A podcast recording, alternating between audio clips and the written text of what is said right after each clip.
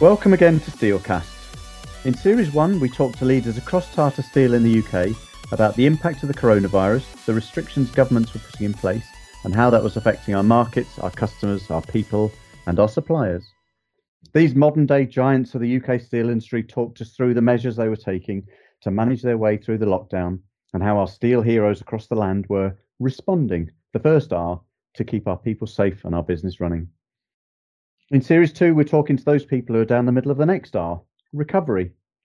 And while we've spoken to some of those people who know some of our key markets best to find out how they're recovering, we've not yet spoken to anyone about how our own operations may be set to meet that potentially rising demand. Well, today we're going to right that wrong as we welcome to the pod Tata Steel Europe's Chief Technical Officer, Ernst Hoogenes. Ernst, a very warm welcome to the podcast today. Thank you, Tim. Uh, it's good to be here as always. Before we get into the detail of uh, how operations have been managing throughout the pandemic and what comes next, um, for those who don't know you very well, Ernst, can you give us a kind of a potted history of, of your career, kind of where you've been and what you've done very briefly? Yeah, sure. Um, I studied mechanical engineering, so basically I'm a jack of all trade.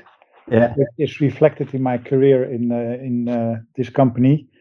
I've been working here for just over 33 years, and this is my 15th position. So I've covered quite a few different things, wow. um, and quite a while also uh, abroad. So not just in the Netherlands. Yeah, I'm still enjoying it. Excellent, excellent. So I think you, yeah, I think you out run me as well. You've got a few more years on me, but uh, a, a, long and illustrious career, Ernst. So now you're kind of at uh, at the top table. So yeah, perspectives on uh, on we'll cover today will be fascinating, I'm sure.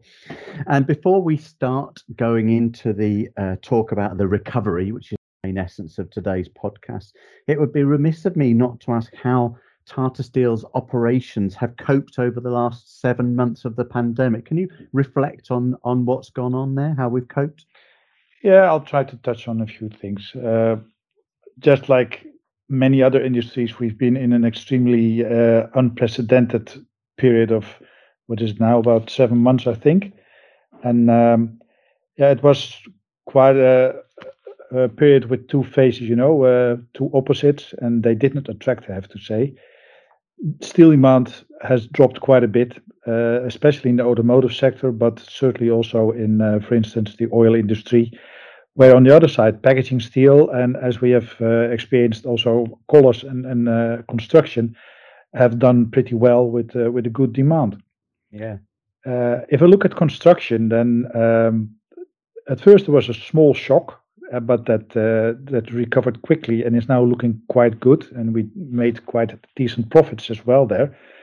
Uh, when offshore and the petrochemical industry well, basically had a huge blow, which is quite logical if you see that uh, the use of cars has reduced enormously, planes stay on the ground, and uh, the traveling has reduced quite a bit. It's quite nice to have less planes over my house, by the way. we we have been able, due to many years of relationship building with key customers, to uh, to build a good relationship with them. So we have been able to predict to some extent what would happen, uh, both on the the volume side, uh, on the requirements in in our products and mix, and we've been able to manage our assets accordingly. Um, where I have to say that I think, given the circumstances where we have been extremely tight on cash we maintained them um, uh, as good as we could, uh, certainly the the critical assets. And also, we still invest quite a bit of of capital in our equipment. All in all, it will still be some 70 80 million in in the UK. Uh, and that in a year with with such pressure on cash and EBITDA is, I think, uh, pretty good actually.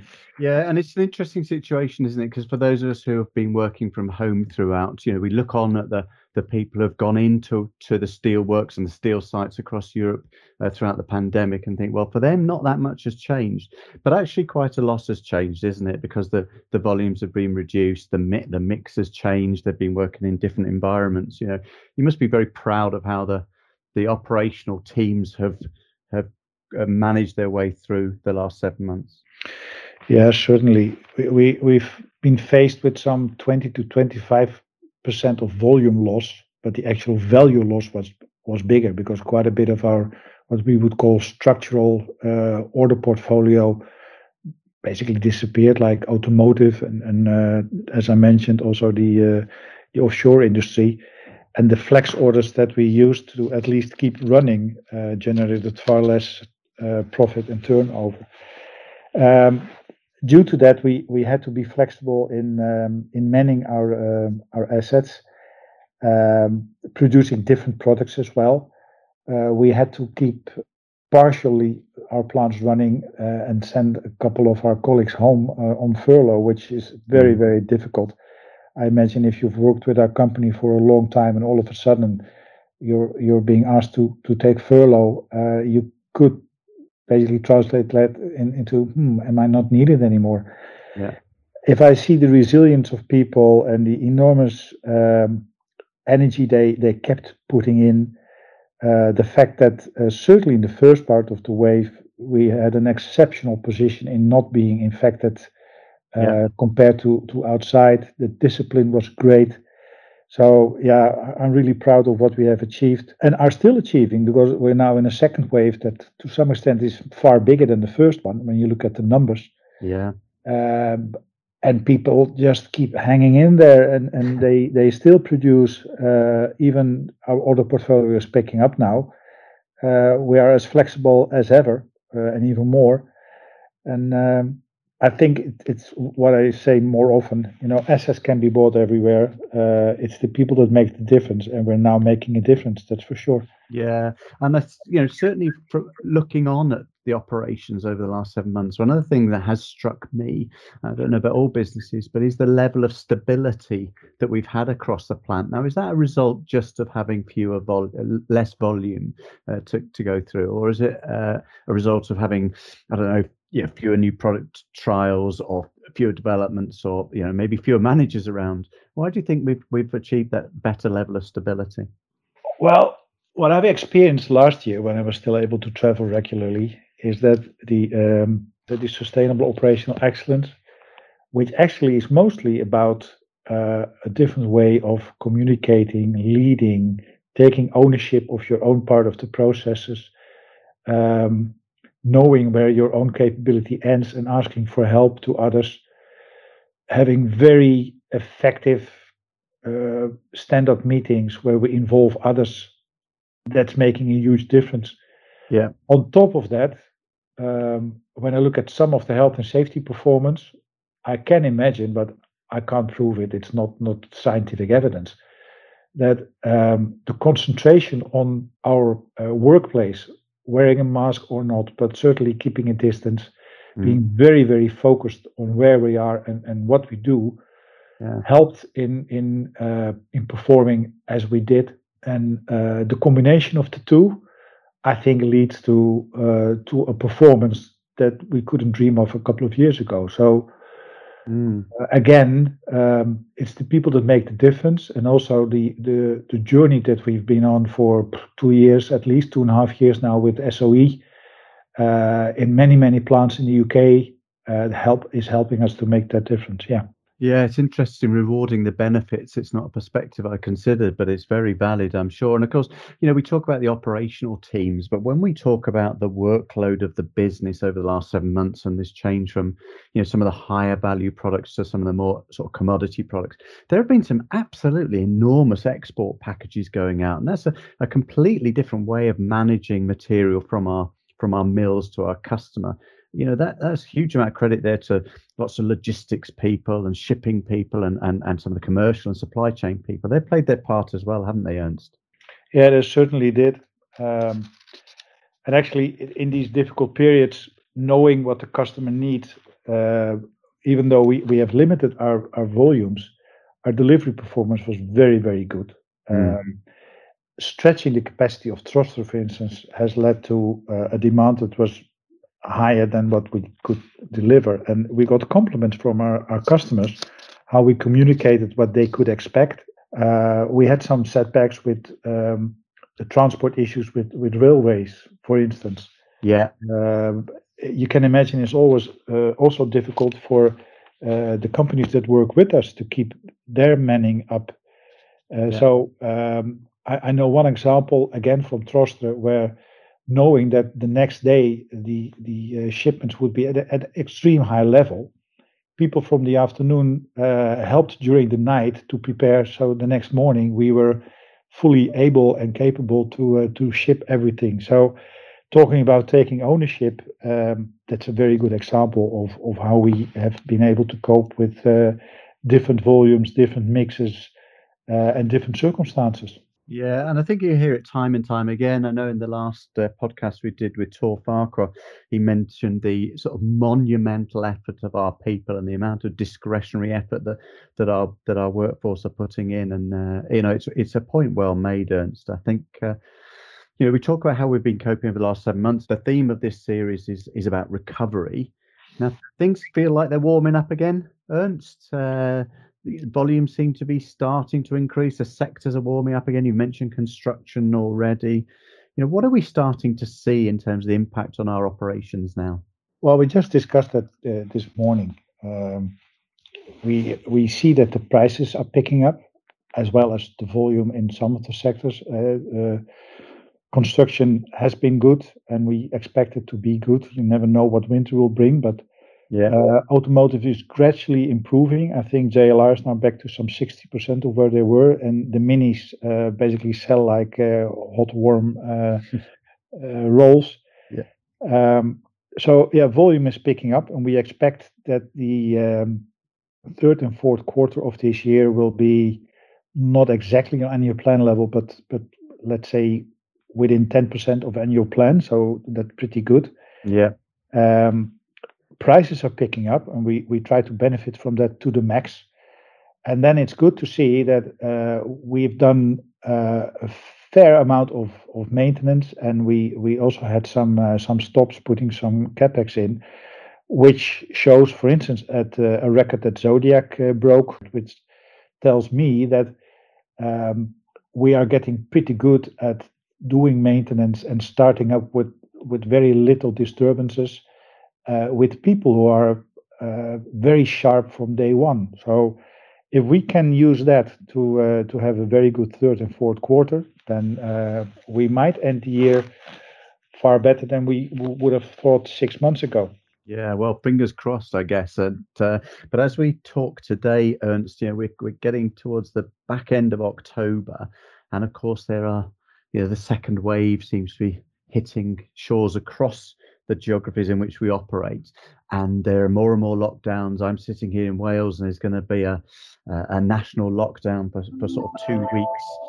Do you think these measures that are being put in place in society are going to dent that confidence, and we and we might start to struggle again?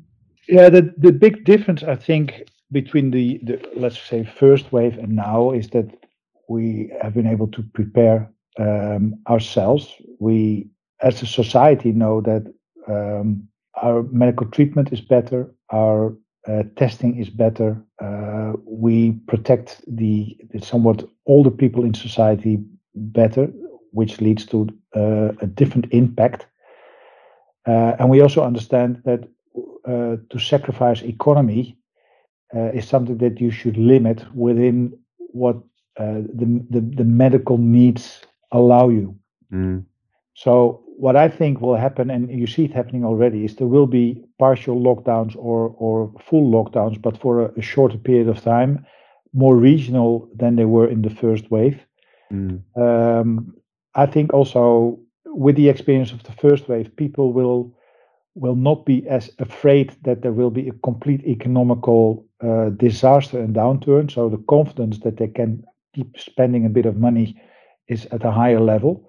Mm. So the whole um, economy, the whole manufacturing, sourcing, the, the, the people who buy the, the equipment uh, will stay on a higher level than we thought at first in the first wave. Mm. Uh, and I guess we'll be watching that very closely and and and and and adjusting our operational capabilities to suit. And uh, so I guess here we are at the end of October, Ernst, and you know for a number of months we've had to uh, rely more on commodity products and bigger uh, packages. And now the markets are looking like they're starting to grow and develop, and car makers are coming back on stream and so forth. How difficult is it to turn our operations from almost one model of operating to another which has you know maybe smaller product packages of a more complex mix what what changes do we need to see in our in our operations well like you said uh, we, we have been looking after our assets uh, within the constraints of of uh, what we can spend so all our critical assets uh, are in a in a relatively good shape the blast furnaces especially will will have to uh, to turn to a higher volume, which is actually better for them than the, the volume that we produce now. Yeah. We gradually ramp up the raw material uh, purchase and the, the volume in the in the blast furnace. And um, I think the most critical part is uh, how many of, of our people turn out to be infected somewhere um, and in most cases it's at home and, and not at work. And due to the tracing, how many of their colleagues might have to be uh, in self isolation, mm. which could lead to incomplete shifts. If we have complete shifts, I see no problem in ramping up volume and uh, mixed complexity because you know we've been working um, in our plants for years and years and years. People are very capable, extremely anxious to uh, to get everything out to to sell more and produce at high levels.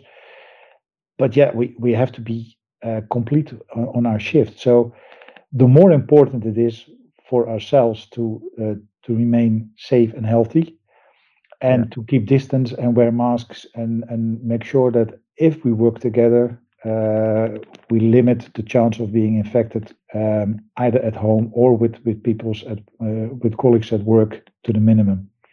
Yeah, and it was interesting, wasn't it? We talked earlier about plant stability and some of the good habits that have been developed, um, maybe because of the pandemic, but also because of things like sustainable operational excellence. And and you've talked a bit about you know investing in some of the critical aspects of the plant, but you know with limited capital investment to sort of improve our capability, do, do you think we'll be able to take the best advantage uh, of the upturn, given what you've said about having our people in, when we haven't been able to invest in our assets as much as we think we would like to? Again, we, we discussed it this morning and we just had a CapEx review committee as well. Uh, we approved a few uh, investments in in Shotton and in building systems, especially in downstream, with with uh, capability improvements attached to them. Yeah. Um, but we also need to understand that we are where we are, and that we need to uh, uh, to stretch the capabilities with the assets as as we have them. And if there's one thing that is a strength within our company, then it is uh, being innovative uh, and do maximum of self-help. Mm. So I think compared to to where we were half a year a year ago, we can come back to the same level or actually exceed. Also, given the work done in the transformation work streams, uh, Ops one and Ops two, which actually are front runners in the whole transformation program. Even mm. though I'm I'm CTO, I think I should mention that uh, I'm proud of it and it, it helps us to uh, to run at, at higher paces uh, with better yields within narrow narrow um, application limits.